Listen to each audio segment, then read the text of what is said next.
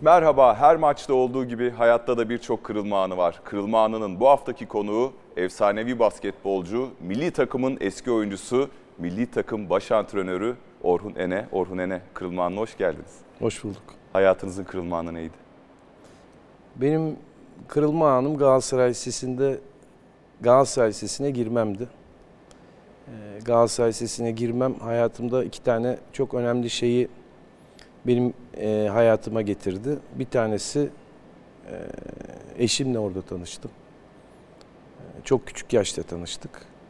Diğeri de e, basketbola belki Eczacı başında başladım ama basketbolda Galatasaray Lisesi'nin işte e, okul hayatının içerisinde her gün sabahtan akşama kadar kimi zaman kapalı salonda, kimi zaman da açık sahada e, bütün eğitim hayatım boyunca basketbol oynadım.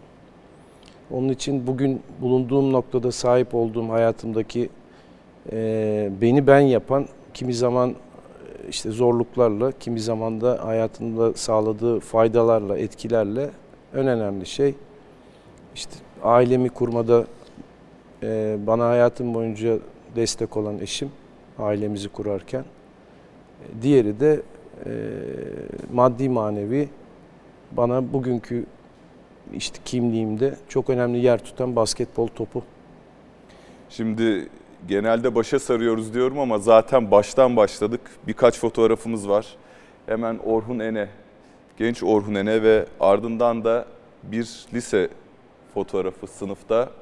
Ee, nasıl bir öğrenciydiniz? Çalışkan ya da tembel demiyorum. Planları yapan mı? Planların parçası olan bir öğrencim. Yani e, öğrenciliğim basketbolumla doğru orantılı gitmedi. Basketbolda gitgide yukarıya doğru çıkarken işte e, Galatasaray Lisesi'ne ilk girdiğimde e, daha e, başarılı bir öğrenciydim. Ama yavaş yavaş Eczacı başında yıldız takım ve genç takıma geldiğim zaman e, öğrencilik tarafında e, biraz daha kötüye gittim. Burada işte ailem, annem çok destek oldu. Okul hayatından kopmamak için. Galatasaray Lisesi çünkü e, zor bir okul. E, öğretmenlerim ve sınıf arkadaşlarım çok destek oldu. O dönemde e, sınıfta kalmadan bir şekilde 8 seneyi tamamladım. Onun için e, belki planları yapan değil ama bir şekilde o, o süreci de basketbol oynayabilmek için idare eden bir görüntü çizdim her zaman. Basketbol fotoğraflarımız devam ediyor. Galatasaray eşofmanıyla Orhun Ene ve bir haber var. Şöyle 1985 yılına ait. Galatasaray Lisesi dünya şampiyonluğuna gidiyor. Bir Türk takımı tarihte ilk kez Kıbrıs Rum takımıyla oynadı. Sarı Kırmızılı takım Kıbrıs Rum kesimi temsilcisi lise takımına 47 sayı fark atıp 108-61 galip geldi. Basketbolda kim yönlendirdi sizi? Fena bir fikir değilmiş. Basketbolda büyük bir şans esasında. Ee, basketbolda basketbolcu olmamı esasında bir komşumuz sayesinde ben basketbola başladım. Yoksa futbolcu olacaktım. Sarıyer'de oturuyorduk. Sarıyer e, futbol takımda altyapıda başlayacakken sınıf arkadaşım Allah rahmet eylesin Kuzey. Ee, onun annesi Eczacı başında çalışıyordu. Ve Eczacı başında 15 günlük bir basketbol kampı vardı. İşte annemden rica ettiler Kuzey'le beraber gitsinler. Yalnız gitmesin bizim oğlan diye. Sonra biz e, 10-15 günlük kampın sonunda sonra kalıcı oldum ben orada. Basketbola devam ettim. Ondan sonra e, yani ailemin içinde de basketbolla ilgilenen veya basketbol o zaman spor olarak da e, kimsenin e, yani bir azınlığın bildiği bir spor dalıydı. Onun için onu keşfetmem biraz da şans oldu. Peki burada bir dünya şampiyonası var liseler arası. Bir final maçı oynuyorsunuz, kaybediyorsunuz ama o final maçının öncesine gece gittiğinizde e, ne hissediyordunuz? Hiç bir daha basketbol hayatınızda o kadar heyecanlandınız mı? Ya o zamanki tabii yaşımla, o çocukluğumla, ondan sonraki dönemdeki e, yaş büyüdükçe insanlar bu tip işte çok önemli anlardaki yaklaşımı çok daha farklı oluyordu ama e, o zaman tabii ki e, çok daha masum bir heyecanımız vardı. E, o e, bu bir profesyonel olduktan sonra o heyecan tabii e, gitgide biraz daha yaptığınız işteki kontrol edebileceğiniz şeyler doğrultusunda biraz daha farklılaşıyor. E, ama o zaman gelecekle ilgili hiçbir planımız yoktu. O anı yaşamayı çok istiyorduk. O da bir Galatasaray Lisesi'nin basketbol takımı işte bir sene oynadık lisede. Hiç Türkiye'de kaybetmedik ama hiç dünya şampiyonasına gideceğiz. Orada bir e, e, finale kadar geleceğiz hiç kaybetmeden. Finalde de Amerika milli takımıyla oynayacağız diye hiçbir e, beklentimiz yoktu.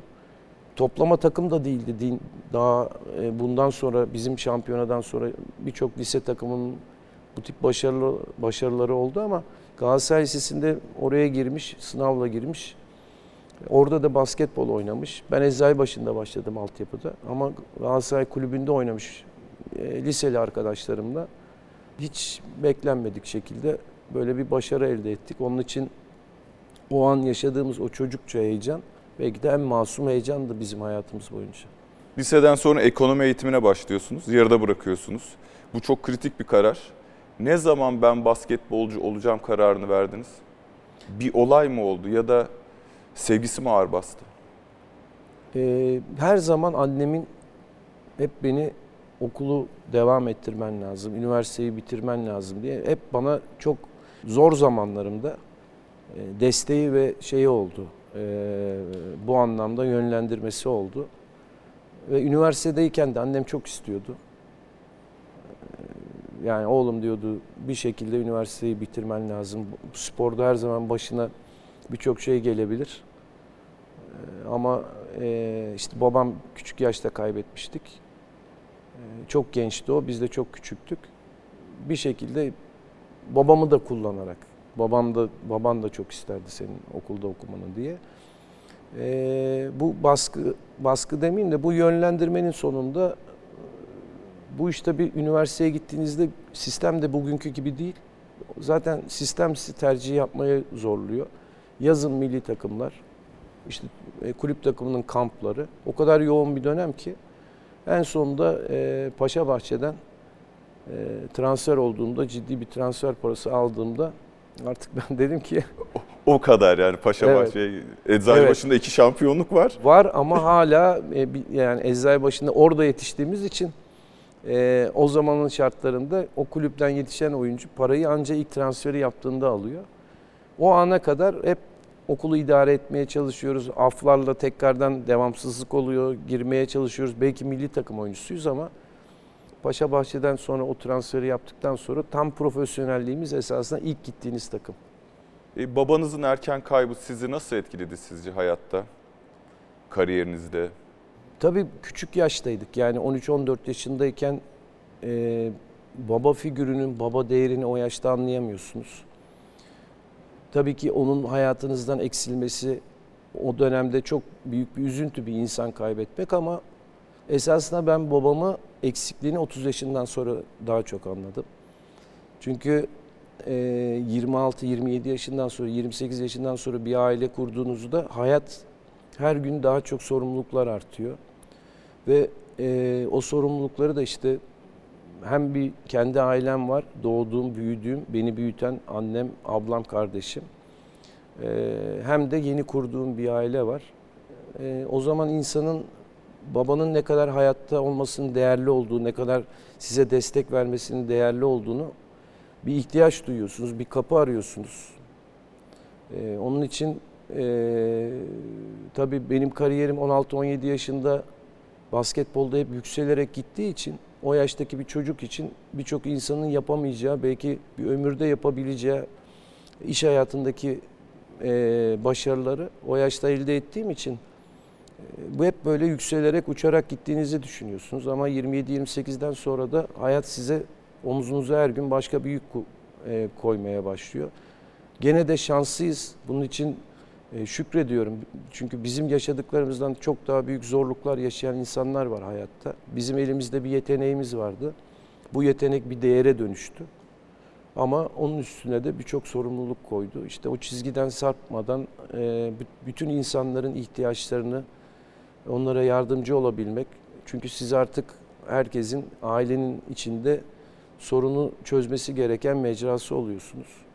O da başka sorumluluklar yüklüyor, başka çatışmalar çıkarıyor hayatta.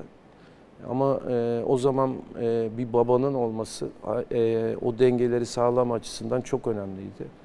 E, onun için e, esasında çocuklukta da bunu hissediyorsunuz ama ma- e, aklınız o zaman e, farkına varıyorsunuz o eksikliği. Aileden bahsetmişken yakın geçmişte şöyle bir röportajınız var. 12 Ocak 2021 Spor Lig Erbil Altanlar yapmış röportajı. Ama Yiğit ve Denizhan basketbolu doğdukları günden itibaren her zaman yakınlarında buldular. Basketbola ulaşmaları çok kolay oldu. Zorluk içerisinden gelen birinin basketbolcu olması daha kolay. Her türlü imkana sahip olan insanların bu imkandan vazgeçerek salona kapanması, çalışması, iyi bir basketbolcu olmak için motive olması çok daha zor. Koç peki siz nasıl motive olduğunuzda kendinizi salona kapattınız? Ya, Zor muydu sizin de? çok kolaydı. Ee, onun için e, ben şey e, düşünüyorum. Bazen böyle çok zorluklardan müthiş çıkmış basketbolcuların hikayeleri anlatılır. Ee, o zaman da hep söylerim. Belki ben o kadar büyük yani öyle bir dram katmayayım hayatıma ama benim de tabii ki zorluklarımız vardı biz de basketbola başladığımızda. Ee, kendi çocuklarımı gördüğüm zaman e, o zorluk esasında benim basketbol hayatımı kolaylaştırdı. Yani benim için o hayattan çıkış için e, bir dal oldu. O dala daha çok tutunuyorsunuz, kendinizi daha çok e, çekiyorsunuz ama e, özellikle eski sporcuların çocukları o anlamda o motivasyonu yakalamamakta çok haklılar. Biz onları yani Yiğit işte bir restorana gittiğinde beni tanıyan bir garson sen de baban gibi olacak mısın diye e, söylemesi onu bile her zaman bir şekilde benle karşılaştırması hayatı boyunca kolay bir şey değil bu. E, onların hayatında da çok büyük esasında challenge'lar yani geçilmesi zor e, çıtalar koydular. E, bir de tabii ki hayatınızın konforu çok önemli bir şey. İşte o konforu yakalamak için bir mücadeleye girmek var. Bir de o konforla doğmak var. E, Onun için e, bizim hayatımız belki zorlukları vardı ama başarılı bir sporcu olmak için de her imkan esasında yani e, yok, yoksunluk vardı. O da önemli bir imkan yani başarılı olmak bir için. yandan. Peki basketbol hayatınızda en çok ne zaman zorlandınız? Yani bu Galatasaray Lisesi'nden, Eczacıbaşı altyapısından son İTÜ'ye kadar ya da koçluk kariyerinizde en çok zorlandığınız an? Ee, en çok zorlandığım dönem oyunculuktan antrenörlüğe geçtiğim dönem oldu. Oyunculuktan antrenörlüğe geçişte zaten çok başarılı işte başarı da tartışılır ama kendi ülkemize göre başarılı bir kariyere sahip bir oyuncu olarak hep oyuncu gözüyle antrenörlüğe başladığım zaman ki bunu birçok e, başarılı oyuncu yaşamıştır. Antrenörlük kariyerleri de çabuk bitmiştir. Ee, burada hata yaparsınız çünkü karşılaştırmaya girersiniz direkt olarak döneminizdeki oyuncularla veya kendinizle. Ama bir antrenörün e, görevi daha farklıdır. Antrenörün görevi bu niye olmuyor, sen niye bunu yapamıyorsun değil, onu nasıl yapacaksını düşünmek ve onu yaptırmaktır. Onun için o süreçte e, yaşadığım sıkıntılar oldu ama o zaman da çok değerli antrenörlerle çalıştım. İşte bir gün bir konuşmamızda Tanyeviç e, bana dedi ki e, işte ona hep eleştiriler getiriyordum bazı oyunun bazı dönemlerinde. Asistan koç olarak görevimiz o zaten. Bir bilgi akışı gerçekleştiriyorsun ama o bana şey demişti. Sen dedi oyuncuları yapamaz diye düşünüyorsun. Eğer yapamaz diye düşünüp hala kendinle karşılaştırırsan hata yaparsın. Onların nasıl yapabileceğini düşünmen ve metodunu araman lazım demişti. İşte antrenörlükte geçişte de işte Çetin Yılmaz gibi e, benim hayatımda çok önemli yeri olan işte rahmetli Mehmet Baturalp gibi o dönemde e, bir sürü antrenörüm oldu. Aydın Örs gibi milli takımda çok değerli antrenörlerim oldu. O süreçte tabii onlarla beraber olmanın ve onları izlemenin getirmiş olduğu şey de o geçişi kolaylaştırdı. Yani yön bulmama yardımcı oldu ama esasında e, o dönemde büyük zorluk yaşadım. Antrenörlüğü e, başarılı bir kazanan bir oyuncu olduktan sonra kariyerinize antrenörlükte kaldığı yerden oyunculuk yerinden devam etmiyorsunuz. Bir kere dipten başlıyorsunuz. Bir kere kaybetmeyi öğrenmeniz gerekiyor. Evet, Eczacıbaşı'na geliyoruz. O unutulmaz takım e, beni de çok yaralayan bir takım. Ben Mersinli olarak o dönem iki kez finalde karşılaştınız Çukurova'yı. Üzmüşüzdür seni. Evet, çok üzüldüğümü hatırlıyorum. Gerçekten de hatırlıyorum. Çünkü Çukurova takımını Adana'ya karşılamaya dahi gitmiştik. Fenerbahçe eledikten sonra. işte o takım e, Mehmet Batur Albi çalıştırdığı, rahmetli Batur abimizin çalıştırdığı fotoğrafa bakalım. Yani Orhun Ene, Tamer Oyguç, Rüçhan Tamsöz, Serdar Susmuş, Yusuf Erboy, Larry Richard. Bu fotoğrafta da Rüçhan Tamsöz çok yakın arkadaşınız. O günlerle ilgili bakalım Rüçhan Tamsöz ne söylüyor? Eczacıbaşı'nın 87, 88, 88, 89 yıllarında ard arda kazandığı iki mucizevi şampiyonlukta Orhun'la beraberdik. Herkesin küme düşer diye baktığı 19-20 yaşındaki çocukların oynadığı bir takımın üst üste bütün takımları yenerek şampiyon olması gerçekten büyük bir sürprizdi ve bizim kariyerlerimiz için müthiş bir başlangıçtı. Bu şampiyonlukların asıl sırrı bence sahada ve antrenmanlarda oynadığımızdan, yaptığımız antrenmanlardan, mücadelemizden daha çok maçın dışında akşamları yediğimiz, kendi pişirdiğimiz, büyük tencerelerde pişirdiğimiz makarnalar, e, maçtan bir gece, final maçından önceki bir, bir gece önceki oteldeki su savaşları ki neredeyse otelden atılmamıza sebep olacaktı. Ya da 30 derece sıcakta herkesin 3 maç, 4 maç kazandığı çorapları, ayakkabıları hiçbir şeyi değiştirmeden rahmetli Batur abinin 30 derece sıcakta Kaşemont'la yönettiği maçların uğruydu. Ben de bu takımın parçası olmaktan ayrıca Orhun'un liderliğinde bütün bu organizasyonların başında her zaman o vardı tabii ki. Ee, böyle bir ekibin parçası olmaktan ve e, böyle bir dost kazanmaktan çok çok mutluyum. Koç sizin uğrunuz neydi o takımda? Uzun çoraplar yıkanmıyor muydu? Şimdi herkesin bir basketbolda böyle bir uğur vardır. Ama oyunculukta benim öyle çok şeyim yoktu. Ben yani belki de şu anda hatırlayamıyorum. O dönemde ee, bir tek ben hep şeyim tırnaklarımı muhakkak hafta başı kesmiyorsam bir şekilde maçtan önceki gün kesinlikle kesmezdim. Ee, sonra da antrenörlükte tabii uğrumuz başladı. Ee, antrenörlükte de işte sürekli kazanan kıyafetle devam etme alışkanlığı gibi bir genel böyle zaten e, bir kulübe girdiğiniz zaman herkes buna meyilli olduğu için, herkesin bir şekli olduğu için e, böyle bir şeyimiz oldu antrenörlükte. Peki bu hiç unutulmayan takım ve oradaki hava basketbola bakışınızı nasıl etkiledi?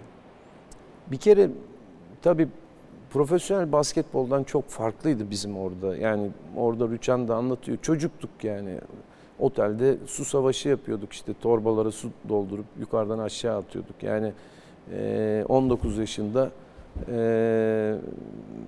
bir şekilde küme düşmesi söz konusu olan bir takım. Eczacıbaşı gibi bir basketbolu lokomotif bir kulüp seneler sonra işte bu rekabetin içerisinde artan fiyatlar ve bütçelerde karşı altyapısıyla devam etme kararı almış bir kulüpte. O sorumluluğu işte Türkiye'de ne olup bittiğinin farkında olmayan basketbolda, rakiplerin ne kadar iyi olduğunu bilmeyen ama sahaya çıkınca da canı gönülden oynayan, bir şekilde onlara da liderlik yapmış, iyi antrenman yaptıran, onları da sürekli iten bir koçun baba figürü olarak bir koçun bulunduğu bir yerde. Böyle bir yapıda biz e, oynadık ve ben basketbolu bütün bu basketbol dünyasını transfer olduktan sonra esasında öğrendim, tanıdım. Yani orası izole bir yapıydı. Müthiş tesisleri olan. Yani içinde paranın, ekonomik şeylerin çok konuşulmadığı, e, basketbolun konuşulduğu o döneme göre. Öyle bir yapının içerisinde esasında biz korunaklı bir dünyada kaldık. Onun için o yapı içerisinde yetenekli çocuklardık da. Orada yarattığımız fark e, hiçbir zaman kafamızda bir e, sıkıntı olmadan, daha fazlasını istemeden, talep etmeden birbirimizi sevdiğimiz için, iyi bir takım olduğumuz için ve bize uyan bir Amerikalı da geldi Larry Richard gibi ki onun ilk geldiği dönemlerde o bizden daha ürkekti yani basketbolda. Amerika'dan basketbol ülkesinden gelmesine rağmen. E, saf e, oyundan keyif alan yetenekli bir takımın bir araya geldiği bir yapıydı o. Ve başarılı olduğumuz için de şampiyon olduğumuz için de çok mutluyum. Çünkü o basketbolda birçok şeyin de esasında çok önemli olmadığını, öyle bir yapının başarılı olabileceğini göstermiştir. Paşa Bahçe'ye geçiyorsunuz. Zor bir karar olduğunu anlıyorum. Ee, bu karar e, şöyle bir aileden zaten aslında tarif ettiniz. Gerçekten profesyonel bir kulübe geçtiniz. Bundan daha zor bir karar aldınız mı? Ya aldım hayatımda. Ee, başka kararlarım da oldu. Çünkü bu karar şunun için e, artık Eczacıbaşı kulübünden gitmemiz gerekiyordu biz. Zaten kulüpte 92'de şubeyi kapattı. Evet. Yani e, biz onlarla konuştuğumuzda hepimiz giderken çok üzüldük. Yani öyle bir e, arka yani işte bir okuldan 8 sene Galatasaray Lisesi bittiğinde de çok üzülmüştük. O da öyle bir şeydi. Yani o da basketbol tarafıydı ama gitmemiz gerektiğini de biliyorduk. Yani Eczacıbaşı Kulübü'nde kazandığımız paralarla ondan sonraki profesyonel hayata devam edeceksek e, öyle bir iş hayatında alınması gereken bir karardı. E, Bunun mantığını anlıyorduk ama üzüntümüz de vardı. E, Hayatımızda da çok önemli yer tuttu. Şimdi Paşa Bahçe'de geçen 3 sezonun ardından Fenerbahçe sezonu başlıyor. Bir fotoğraf var. Fast Break dergisi 1992. Salon Tribün internet sitesinden ben de gördüm bunu aldım ve altta fotoğraf altı yazısında Levent'ten boşalan oyun kurucu pozisyonu için Fenerbahçe Orhun'u transfer etti. Fenerbahçe'ye transfer olurken tereddüt ettiniz mi? Etmedim. Ee, çünkü e, yani bizim dönemimizde ya ben hiçbir zaman fanatik bir camia adamı olmadım yani. Onun için e, bir de dö- bizim dönemimizde bu kadar kırılmamıştı yani. Bu kadar e, camialar birbirlerinden uzak değildi. İki- Camia farklı işte rakip görülen camialar birbirleriyle bir araya gelebiliyorlardı. Maçlarda oyuncular işte ben Fenerbahçe'de oynarken Galatasaray tribünlerinin beni al- alkışladığını bilirim. Fenerbahçe'den Galatasaray'a gittiğimde de Fenerbahçelilerin de alkışladığını bilirim. Yani onun için kafamızda bu kadar korkular ve uzak değildi yani. Ama e, o sezonun da ne kadar şey olursa olsun e, mecbur Paşa Bahçesi kapandığı için çok kritik bir dönemde e, çok esasında geçişimde iyi bir kulübe geçtiğim için çok sevinmiştim. Şimdi Paşa Bahçe, Fenerbahçe, Ülkerspor, Galatasaray ve Ütü var. Dönüp baktığınızda sizce en iyi tercihiniz hangisiydi? Eczacıbaşı'nı saymayacağım herhalde. E değil, O- Eczacıbaşı değil tabii ki o. Ya şunu Bafulca söyleyeyim. E, Paşabahçe kulübü çok özel bir kulüptü oturup düşündüğümde. Çünkü Paşabahçe kulübünde gerçekten orada oynadığım o dönemde e, bizi çok değerli görüyorlardı. Yani çok Harun da sonra transfer olmuştu. E, ve her zaman e, bizi kaybetmek istemeyen hakkımızı da ekonomik anlamda ki öyle hikayem vardır ki Paşabahçe kulübünde ben transfer olduktan sonra Harun transfer oldu. Harun transfer olunduğunda da bir sene sonra doğal olarak ben iki sene anlaşmıştım. Harun'un transfer olduğu o seneki rakam benden yüksek olacağı için kulüp kendi kendine benim fiyatımda onun fiyatını dengelemişti. Yani o dönem için o bu e, oyuncusuna gösterdiği sizi işte lider olarak takımın bir parçası olarak ne kadar değerli gösterdiğini gördüğünü gösteriyor. Onun için e, bize o yaklaşımları, bize el üstünde tutmaları ve biz de yeni çıkmış bir kulübü e, gelen bu oyuncular olarak da çok sahiplenmiştik. Benim için de şanstır yani. E, onun için Paşabahçe kulübünü ayrı tutarım. Fenerbahçe ardından Ülkerspor 94-97 yıllar arasında bir fotoğrafımız var. Şampiyon Ülkerspor. Önemli bir kadro. Hocam çok bana göre e, Türkiye'nin gelmiş geçmiş en önemli basketbolcularından birisiniz. Benim kuşağım gördü en iyi tartışmasız oyun kurucusunuz ama toplam 3 şampiyonluğunuz var. Ve 95'ten sonra da basketbol hayatınız devam ediyor uzun bir süre. Az değil mi? Ee, evet az ama işte o zaman da e, şöyleydi. Yani bir kulüpte, bir camianın içinde kaldığınız zaman biz e, belki fark etmişsinizdir siz de. Mesela ilk 9 sezonun 7'sinde final oynamışımdır yani. Ya 3 tane 3 tanesi şampiyon olmuştur benim basketbol kariyerimde. 4 tanesinde de işte finalde kaybetmişizdir. Ee, ben çok takım değiştirdim, kulüp değiştirdim. Yani kulüp değiştirdiğiniz zaman da işte yeni kurulan kulüplerde oynadım. Ee, bunların etkisi olduğunu düşünüyorum. Ee, basketbolumun son döneminde de e, Galatasaray'a transfer oldum. Galatasaray'da o zaman e, işte bir, şekilde lisesinden mezun olduğum e, ve oyunculuk döneminde de hiç oynamadığım bir yerde. Eğer belli yerlerde uzun süre kaldığınız zaman o zaman işte Efes, Anadolu Efes, yani o zaman Efes bir seneyle e, 4 sene, 5 sene üst üste şampiyon olan takımlar vardı. E, biz genelde işte Harun da o dönemde ben de e, farklı kulüpleri seçtik. Farklı kulüpleri tercih ettik. Belki bana şampiyonluk, belki daha fazla şampiyonluk olabilirdi. Ülker'de kalsaydım mesela. Ama başka insanları tanıdım. Yani insanlığımı, e, hayatı görmemde, işte aynı kapalı bir ortamın dışına çıkmanın vermiş olduğu hayatta da e, şampiyonluklardan farklı şeyler de kazandım oralarda. Onun için hiç şampiyon olmamaktan iyidir. Ama e, bu kadar insanı da tanıdığım için de birçok kulüpte oynadığım için de çok mutluyum. Bugün spor kimliğimin gelişmesinde de buralarda olmam bana çok faydalı olmuştur. Şimdi yine geçmişten bir isim var. Ee, Ülker Spor'da birlikte çalıştığınız bir isim. Alaaddin Yakan. Çoğu olumsuz zamanlarda bile insanın sinirini bozacak şekilde sakinliğini korumaya devam eder. Ama bu sakinliğin arkasında inanılmaz bir savaş ruha da sahiptir. Bunun yanında çok da itirazcıdır. en çok da sevdiğim tarafı budur. Ama aklınıza gelebilecek her türlü şeye itiraz eder. Oyunculuk zamanında işte antrenman erken bitmişse neden erken bitti? Uzamışsa neden uzadı? Bugün aynı kondisyon idmanını yapacağız der.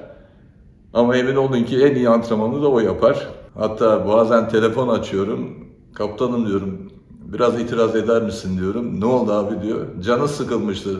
Biraz itiraz edersen sevineceğim diyorum ve gülüyoruz tabii ki. Orhun'un hayata karşı bir duruşu vardır. Orhun Ene hiçbir zaman rüzgara karşı yön değiştirmez. İtiraz. Neden itiraz? Ya yetiştirilme tarzımdan dolayı belki. Yani ben şimdi ee, işte Galatasaray Lisesi'ndeki okuduğum dönemde aldığım eğitim, oradaki kültür zaten muhalif bir kültür yani. Biz bir kere muhalefetimiz Fransız hocalara başlamış en başında. Ee, ve itirazın ötesinde sorgulama esasında. Yani e, o kafanız o şekilde bir pencereler açıldığı zaman aldığınız eğitimde e, hayatı ve şeyi sorguluyorsunuz. Tabii bu her zaman e, olumlu olmuyor. Tabii olumsuz tarafları da var. Yani bazen de gereğinden fazla sorguluyorsunuz ama bir şekilde e, Alaaddin abi işte söylediği şey doğru. Çok doğru. Bazen sinir bozacak şekilde e, aşırı sorgulasak da neticede o antrenmanı yapıyorsanız e, neticede o sistemin içinde yapmanız gerekeni biliyorsanız bu faydalı oluyor. Bir de bazen insanlar sorgularken de itiraz ederken de öğreniyor. Yani o da bir öğrenmenin metodu. Ee, onun için Alaaddin abi de benim için çok değerli bir insandır. En az benim kadar muhaliftir.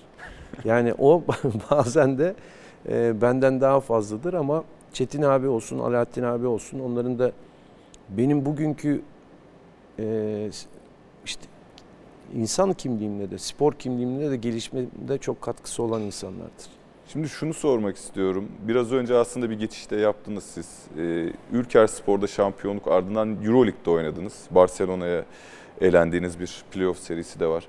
Sizce basketbolunuzu en üst seviyede test ettiniz mi? Kendinizi nereye koyuyorsunuz? Ee, şimdi hayatımda fırsatlar çıktı.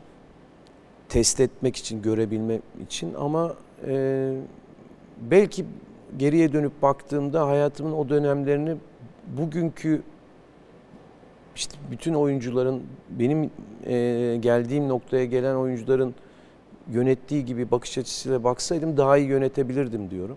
Ama o günlere de döndüğümde bugünkü kafada olmamızın imkanı yok. Onu da görüyorum. E, yurt dışında oynayabilirdim. Euroleague takımlarında işte Galatasaray'da oynarken de Efes Pilsen'den transfer teklifi almıştım. Kariyerimin sonu olmasına rağmen orada bir iki sene daha oynayabilirdim o süreçte. Ee, hayatımda daha farklı önceli- önceliklerim oldu. Onun için e, işte bazen de sizi hayat oraya yönlendiriyor. Ee, 17-18 yaşında Amerika'da bir milli takım turnesine gitmiştik. Orada 7-8 tane üniversite takımıyla oynamıştık. Ondan sonra oradaki üniversitelerden burs teklifi aldım iki tane üniversiteden ama bu zaman or- e, burada da büyük kontratlar almaya yakındım. Ve bu tercihlerimin doğrultusunda esasında test edemedim yani açıkçası. Ee, bugün objektif bir gözle baktığımda da e, bizim ülkemizin basketbolu da bir noktada bugünkü kadar Avrupa'ya entegre değildi. O seviyede bir basketbol. Biz çok daha lokal kalmıştık.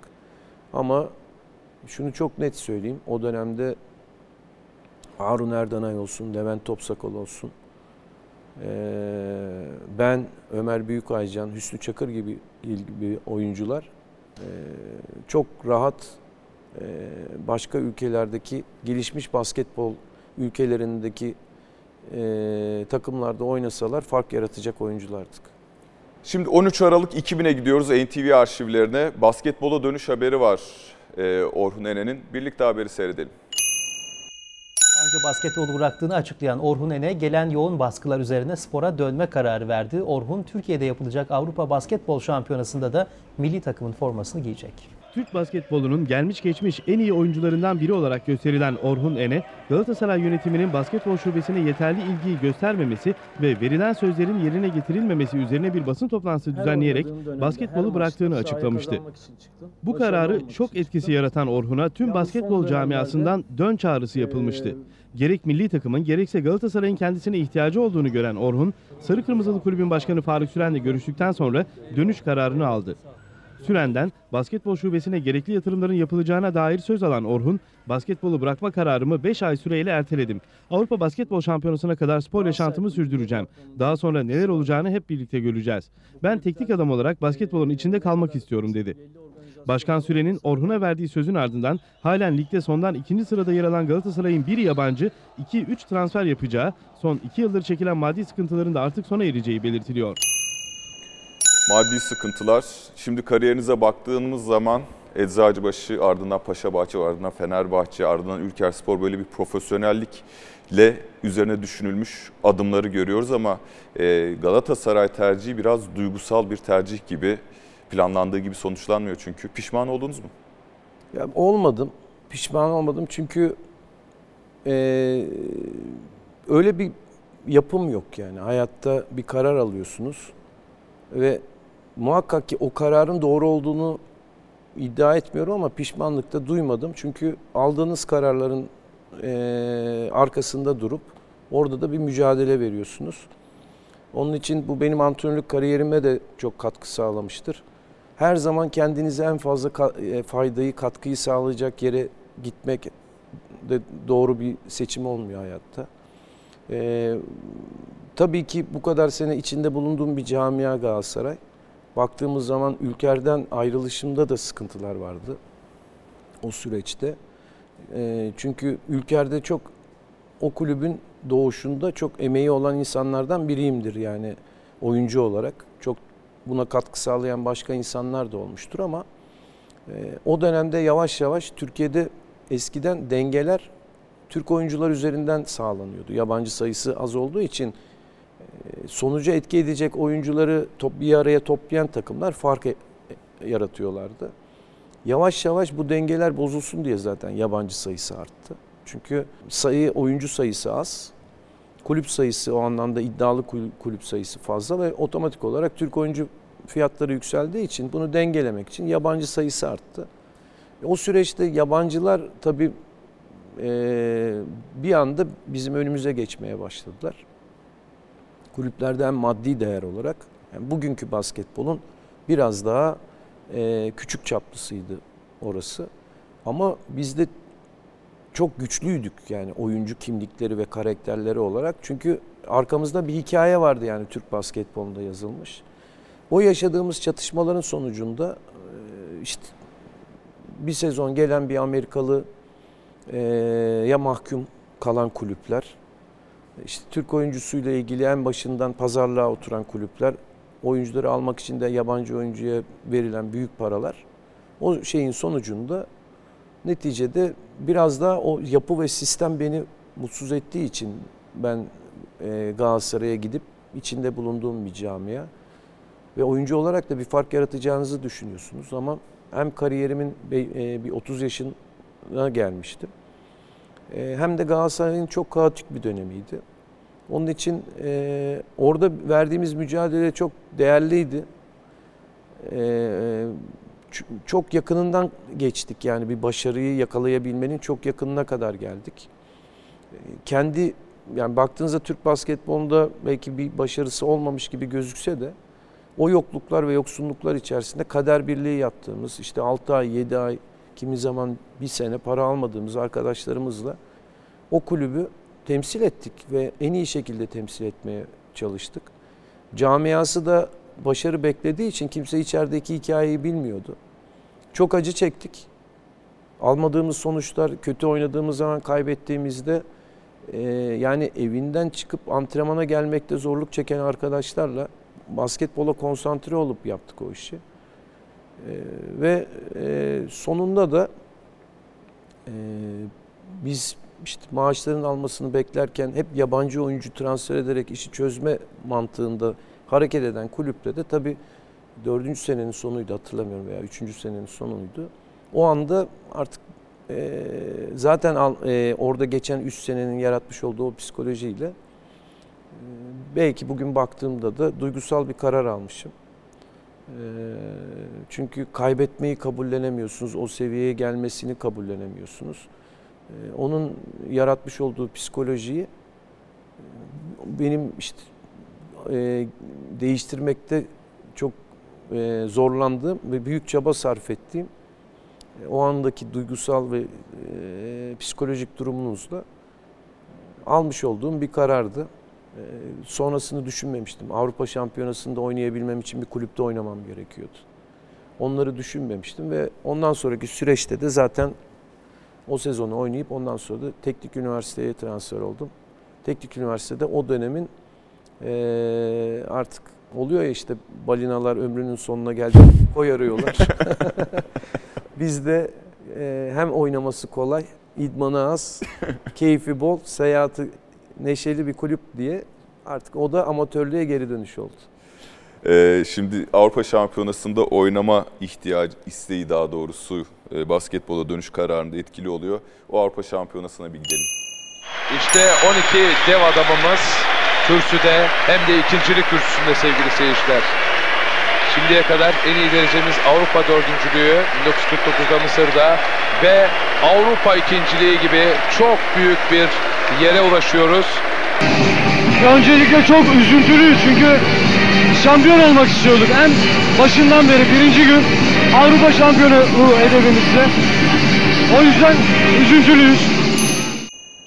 Üzüntülüyüz diyor Orhun Ene. Ee, o turnuvada da aslında tam anlamıyla da verimli olamıyorsunuz sakatlık dolayısıyla. Ee, o başarının ne kadar parçası olarak hissediyorsunuz siz kendinizi? 12 dev adamın çıkışında da çok önemli bir isim olarak. Dev adam olarak hissediyor musunuz kendinizi? Ya açıkçası çok büyük bir parçası olarak hissetmiyordum o zaman oyuncuyken. Çünkü az oynamıştım. Ama en önemli maçta oynadım. Yani en kritik maçta işte İspanya maçında eee, kazandığımız maçta zaten oradan sonra sakatlığım daha kötü oldu ve turnuva bitti benim için ama çok kırılgan bir haldeydik. Eee, Slovenya'ya kaybetmiştik. Zaten eee, Letonya'ydı sanırım ilk oynadığımız eee, rakibimiz. Onları e, son anda yenmiştik. O yüzden e, açıkçası özgüvenimizin olmadığı bir yerde İspanya maçını e, biraz da dağıldık. Çünkü baskının ne olduğunu anladık. Yani ülkede bir Avrupa Şampiyonası oynuyorsunuz ama yurt dışında oynadığınız şampiyonalara hiç benzemiyor. O anlamda o maç esasında değerli bir maçtır. Gruptan çıktık, kazanamasaydık çıkamıyorduk. Ama sonrasında işte oynamadığım için insan oynamamanın verdiği üzüntüyü yaşıyorsunuz. Ve işte bir şekilde o takımda siz oynamasanız da o yoluna devam ediyor. Zaten o takımın Kerem Tuncer'in arkasında backup bir oyun kurucu pozisyonunda zaten çağrılmıştım. Ve Aydın abi de o öngörüsü ne kadar değerli. İşte takım kar, e, karmaşık bir takım. NBA olacak olan e, egoları da daha genç. Onları yönetemeyen yaşta vahşi bir gruptu yani. E, işte Mirsat, İbrahim Kutlay, Hidayet, Mehmet Okur. E, hepsinin arasında da esasında bir rekabet de vardı.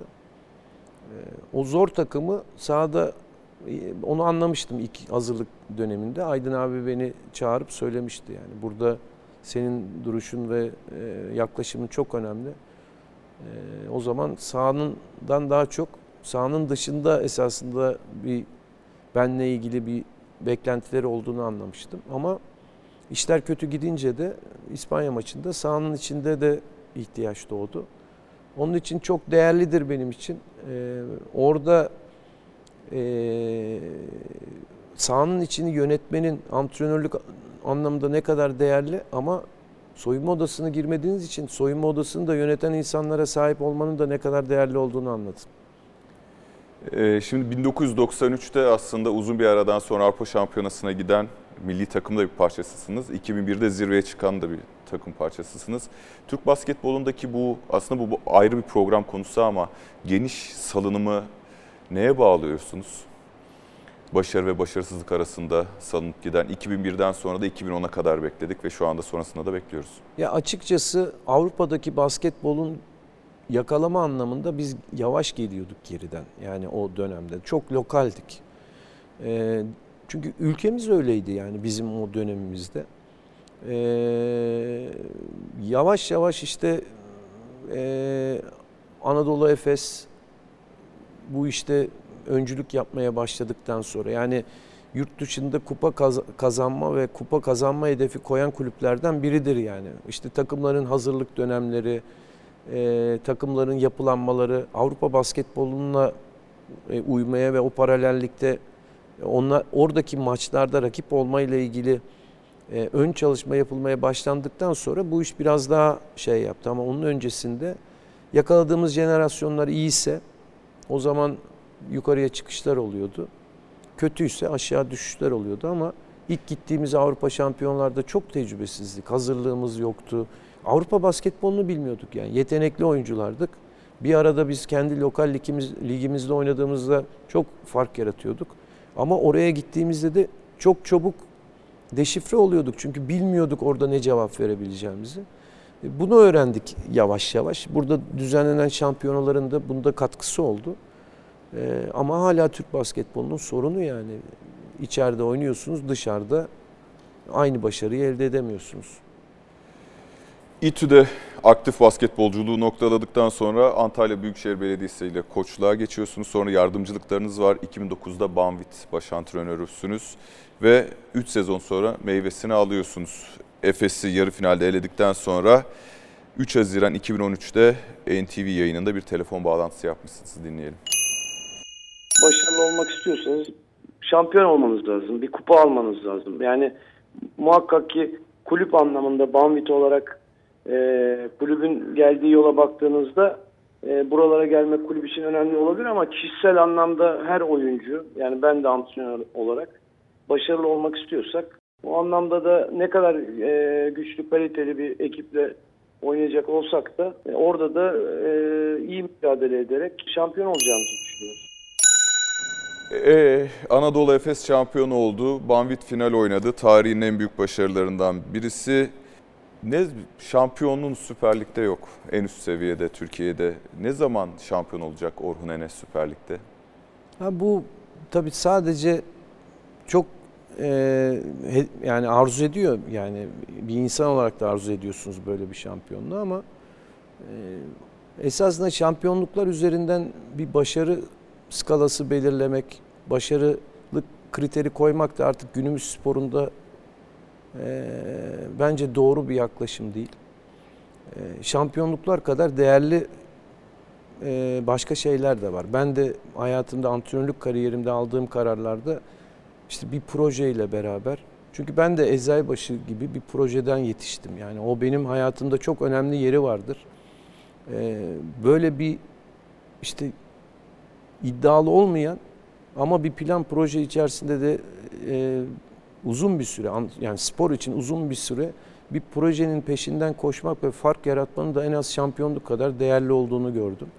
İnsanlar tabii ki günümüzün işte endüstriyel sporunda başarıları hep istatistiklerle, rakamlarla, şampiyonluklarla belirliyor ama e, Siz de biraz o telefon bağlantısında öyle Evet. belirlemiş gibisiniz Evet. onun için.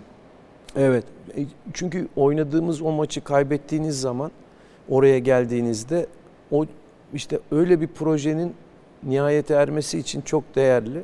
Ama o günkü konuştuğum gibi bugün düşünmüyorum yani. O, o zaman da hep kendime çok e, onun mücadelesini vermişimdir ve kendime yüklenmişimdir. E, Burada tabii ki o bir eksikliktir ama oraya gelirken de Bahmet Kulübü'ne ilk geldiğimde, Tofaş Kulübü'ne ilk gelip antrenörlüğe başladığımda kulübün seviyesiyle beraber kendi seviyemin gelişimini gördüğüm zaman bunların da çok değerli e, sadece şampiyon olmadığımız için de göz ardı edilmeyecek şeyler olduğunu düşünüyorum.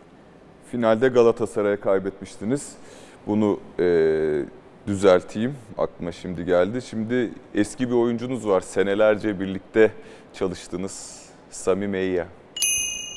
My most unforgettable moment was that year that we decided together to join Tofaş when they were first uh, in the TBL that first year after they, uh, you know, were relegated, and uh, you know we took up that responsibility together to try to come back and uh, you know bring Tofaş back up to the first division, and uh, it was a risk that we felt like we both took, and uh, the fact that we took that risk and we took that commitment together says a lot about you know how we feel about each other as not only you know workers and companions but as friends and uh, you know to, to be able to finish that season and, and, and become champions and go back up to the first league uh, I think that that's probably my most unforgettable moment with Orhun because it showed a lot of trust it showed a lot of commitment and it showed a lot of dedication that uh, we had to each other as not only people but as uh, professionals and uh, I'm so grateful for that.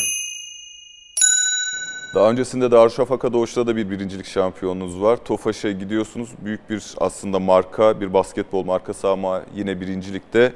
Meyya'da önemli bir oyuncu. Nasıl inandırdınız Meyya'yı birinci lige transfer olmaya? Ya inanın eee, onun tabii esasında Banvit'e ikna etmem e, e, benim için Daha zor. daha zordu. Semmeya kendisi zaten e, o, o çok niyetliydi. Bazen ben oyuncularım için işte Vasilimic işte de onu yaşamıştık.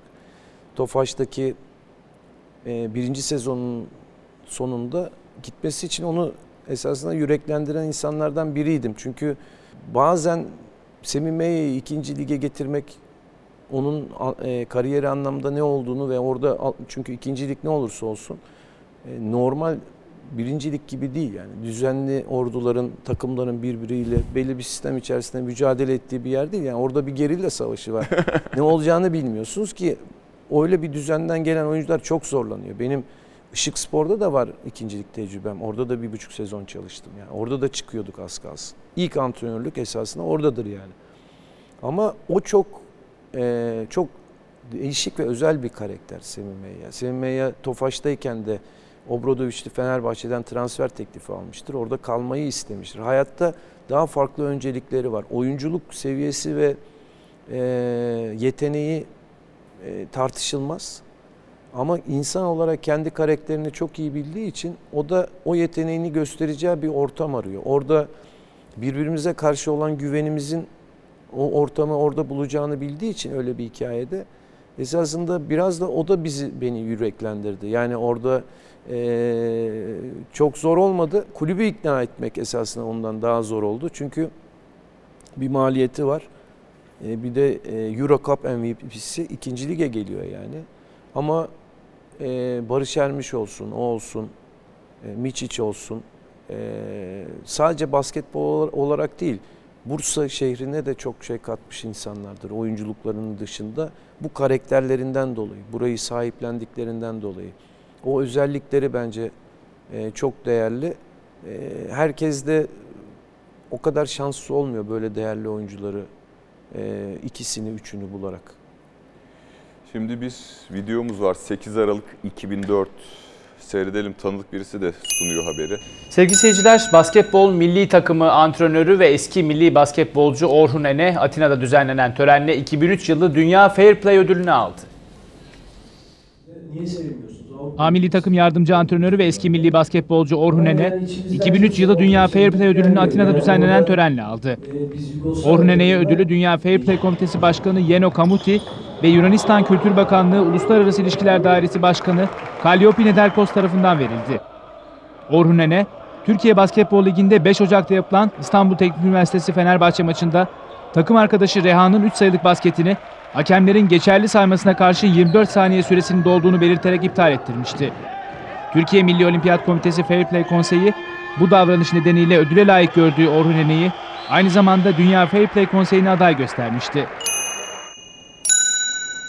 Güntekin Onay, eşiniz Zeynep Gül Hanım'ın kardeşi. Böyle de bir e, bilmeyenler için sürpriz var aslında haberde. Şimdi Fair Play ödülü, ödülü alıyorsunuz. Neden bu kadar nadir gerçekleşiyor bu tür hadiseler sizce? Basketbol sahalarında ya da futbol sahalarında. Ya açıkçası esasında gerçekleşiyor da e, bu işte kazanıp kaybetme ve işte bu verilen mücadelelerin getirmiş olduğu o stres ve gerginlikten farkına varılmıyor. Yani benim o ödülü almam, şimdi ismini hatırlamıyorum da çok değerli bir maçı anlatan bir spiker arkadaşımız vardı TRT'de. Onun da şu anda da üzüntü duyuyorum ismini unuttuğum için. Esasında o olayı dile getirdiği için televizyonda insanlar böyle bir şeyin farkına vardılar. Yani biz küme düşme mücadelesi veriyoruz. Kazanmak çok önemli. Maçın da sonu. Ben de 5 foul alıp kenara çıkmıştım. Yani onun e, basket süre dolduktan sonra olduğunu gördüğümde bir tartışma çıktı ve hakemlere ya boş yere tartışmayın. Ben gördüm bu basketbol basket değil demem esasında normalde bir sürü oyuncu yapıyor bunu yani. Oyun sahası içinde eğer bu gerginlikler olmadığında oyuncular bu anlamda kendilerinin hak etmediği şeye el uzatmak istemiyorlar. Bu benim çok gördüğüm bir şeydir. E, onun için bunu anlatması, insanlarla paylaşması burada da işte e, medyanın o gücü çok önemli. Çünkü bir farklı bir oyunun içinde olmayan bir şeyi gündeme getiriyorsunuz. Onun için e, o e, gündeme geldi ama çok var yani ben e, altyapılarda da antrenörlük yaptım. Birçok yerde oynadım. Oyuncular acımasız değiller birbirlerine karşı. Kazanma adına bütün değerleri yok etmiyorlar yani. Genç Orhun Ene aynı şeyi yapar mıydı? İkincilikte değil de bir Euroleague finalinde belki. Ben bunu e, hiçbir zaman hep böyleydim. E, hiçbir zaman inandığım şeyi yanlışsa bazen e, hak etmediğim bir şeyi bilmediğim için yanlış bir şekilde onun için bir savaş vermişimdir ama bilerek hiçbir zaman eğer bunu görüyorsam onu akşam gidip yat, yattığım zaman rahat uyuyabilmek için e, kafamın temiz olması için sabah kalktığımda ilk insana çünkü sıkıntı yaratan bir şey o gün geçmişten kalan bir şey varsa güne kötü başlıyorsunuz. Onu bildiğim için hiçbir zaman e, bilerek böyle bir şey yapmam istersem 15 yaşında olsam aynı olurdu. Tek bir sosyal medya yansıması var. 9 Eylül 2011'de birisi sizin için şöyle bir şey yazmış. Basketbolun George Hacisi'dir. Net yazmış. Siz kendinizi futbolcu da olabilirdim diyorsunuz ya. Bir futbolcuya benzettiniz mi? Ya da hangi sporcuya benzettirdiniz? Ya açıkçası hiç öyle karşılaştırmalarım olmadı ama hayatta çok işte Hacı onlardan biridir. Takdir ettiğim sporcular oldu.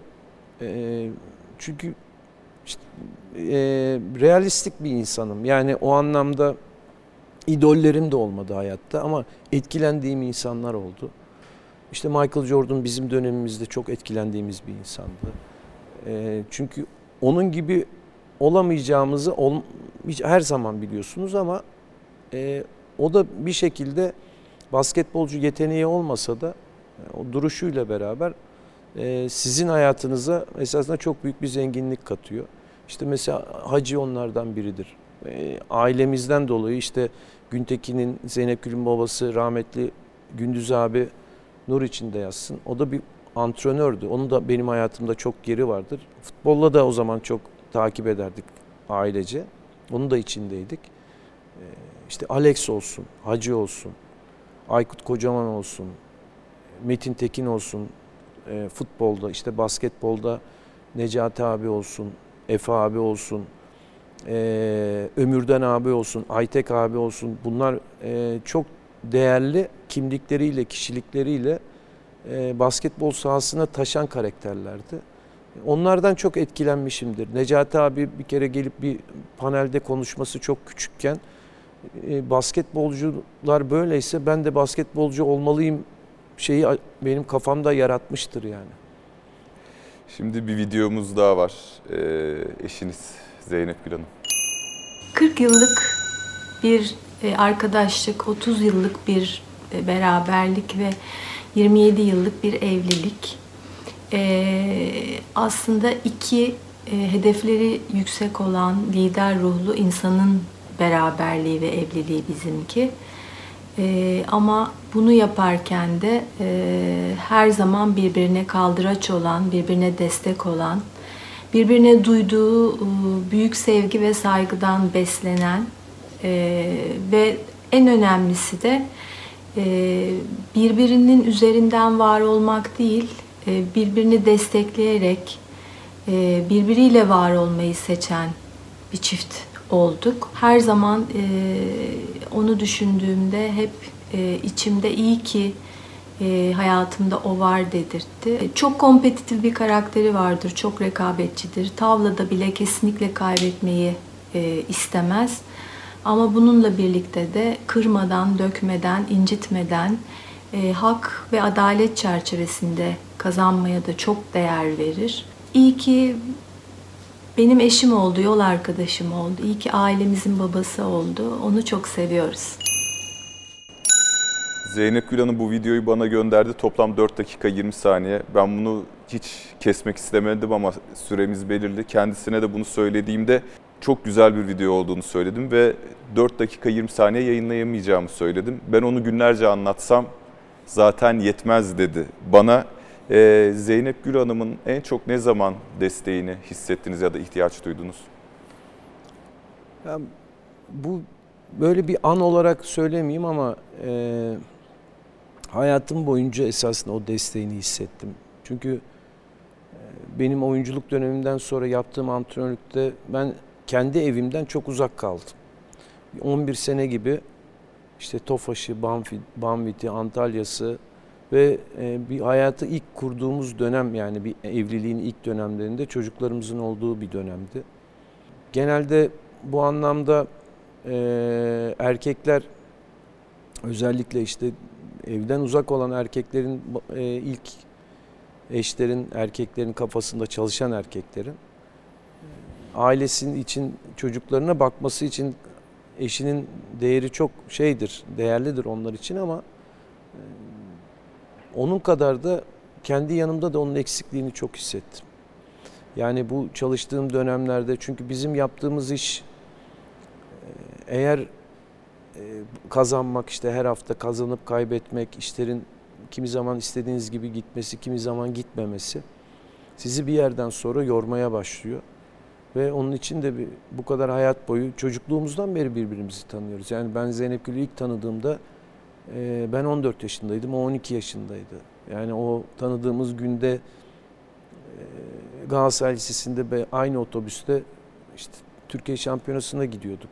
Ama sonra yollarımız kesişti belki bir dönem sonra ama o kadar uzun süreli birlikteliğimiz var ki yani 30 sene aşkın birbirimizle işte beraber olmuşuz, çıkmışız evliliğimiz. Ama bu 40 senedir tanıdığım bir insan. Ee, her zaman hayatım boyunca ona ihtiyaç duydum, duyacağım da.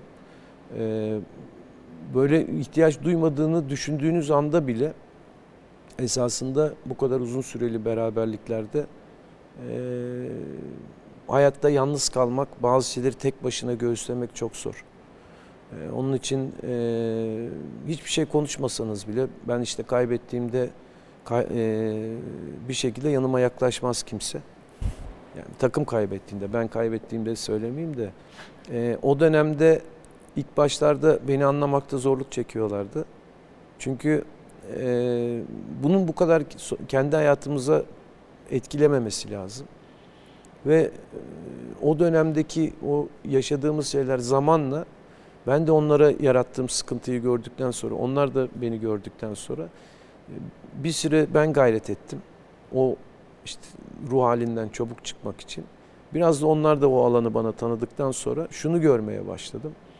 Ee, bizler esasında hayatımızda kazandıklarımızı, kaybettiklerimizi çok büyütüyoruz. Esasında hayatta yaşanan çok daha değerli başka güzellikler var. Onun için bu yaptığımız işte bugün zaten yaşadığımız sporda ki çıkan bütün çatışmalar, sorunların temelinde bunları kabul etmeyip hayatın parçasını görmememiz var. Onun için e, eşim esasında beni hayata bağlayan en önemli insan. Onun için e, o olmadığı zaman çok daha e, bir anlamda basketbol sahasında içine kapanan daha melankolik bir adam oluyorum. Onun için bugün eğer bir daha İstanbul dışında ayrı kalınacak bir şey olursa muhakkak onu da ikna edip onunla beraber gitmeyi düşünüyorum. Eğer o giderse de onun yanında olmayı düşünüyorum. Şimdi bir aile, iki aile fotoğrafımız var ve ardından iki konuğumuz daha var. Seneler öncesinden oğullarınız Denizhan ve Yiğit, Yiğit büyük oğlunuz Denizhan küçüğü. Bir de daha günümüze yakın, onun da aslında üzerinden bayağı bir seneler geçti ama kupalı bir fotoğraf, başarıyı da simgelesin diye burada koydum ve oğullarınıza da bir kulak verelim. Enen'in oğlu olmak dünyadaki en güzel ve en gurur verici his. Babamın en sevdiğim özelliği ailesine her zaman koşulsuz şartsız sahip çıkması ve sevmesi.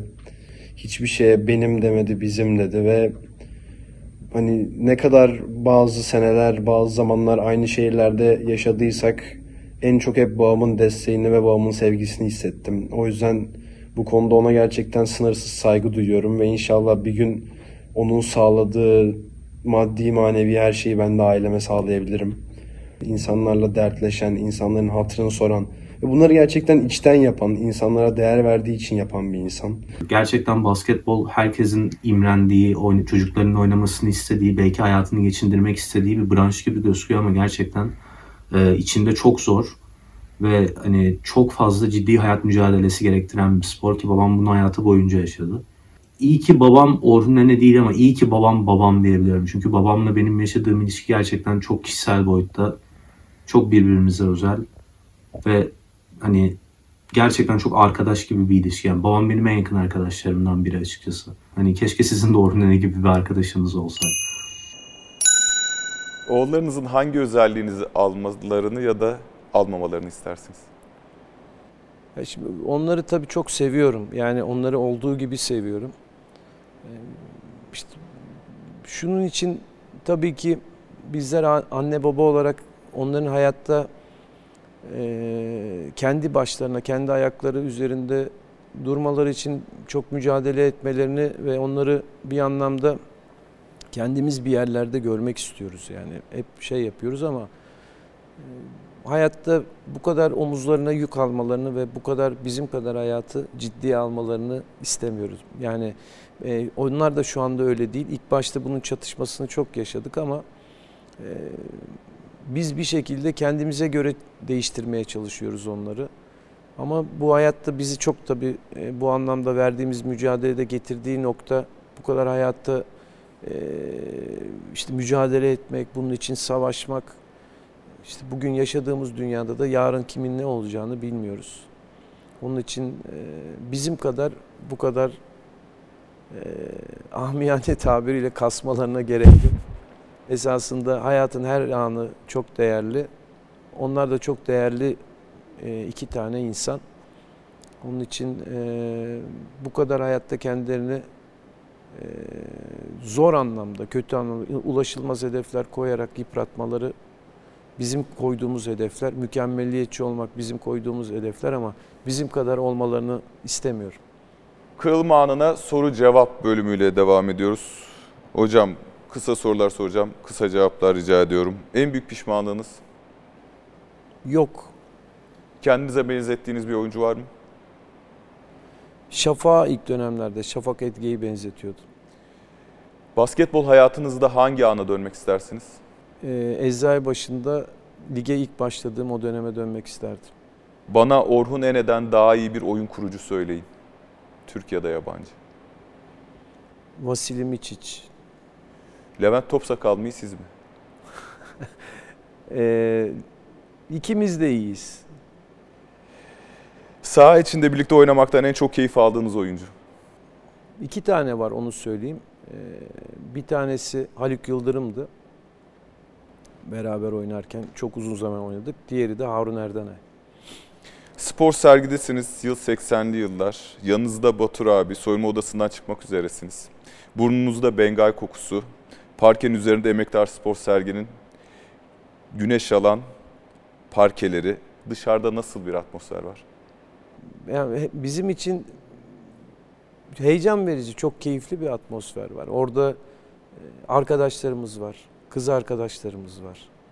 Orada bizi seven, genç, alkışlayan seyirciler var yani bizim için yani en mutlu olduğumuz yer. Son 15 saniye sizin takım hücumda son topu kim kullansın? Hangi takımdan bahsediyorsun? Bugüne kadar oynadığım... Eczacı başında. Son top kim kullansın? Eczacı başında ben kullanayım. Paşa Bahçe'de? Harun, Ülker'de Harun. Ee, Fenerbahçe'de Hüsnü.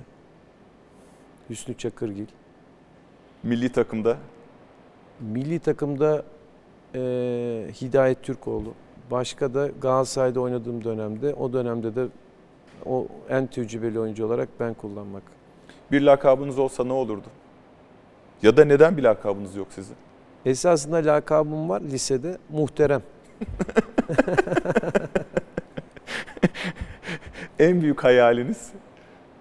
Ya, yani öyle bir çok büyük bir hayalim yok ama hayatta arzu ettiğim şey, bu hayal de değil ama Allah e, güzel çoluğumuzla, çocuğumuzla güzel bir e, hayat, onların sağlıklı bir hayat e, ve e, hayatımızın sonunda da her şeyin sırasıyla olmasını nasip etsin. En son ne zaman ve niçin ağladınız? Ya esasında e, geçen sene çok değerli bir arkadaşımı kaybettik. Kaç senelik beraber e, hem basketbol sahasında e, hem de e, ondan sonra da basketboldan sonra da e, aile dostumuzdu. En son Bülent'i kaybettiğimizde ağlamıştım. Orhun Ene çok teşekkürler. Kırılma anının sonuna geldik. Gelecek hafta görüşmek üzere. Hoşçakalın.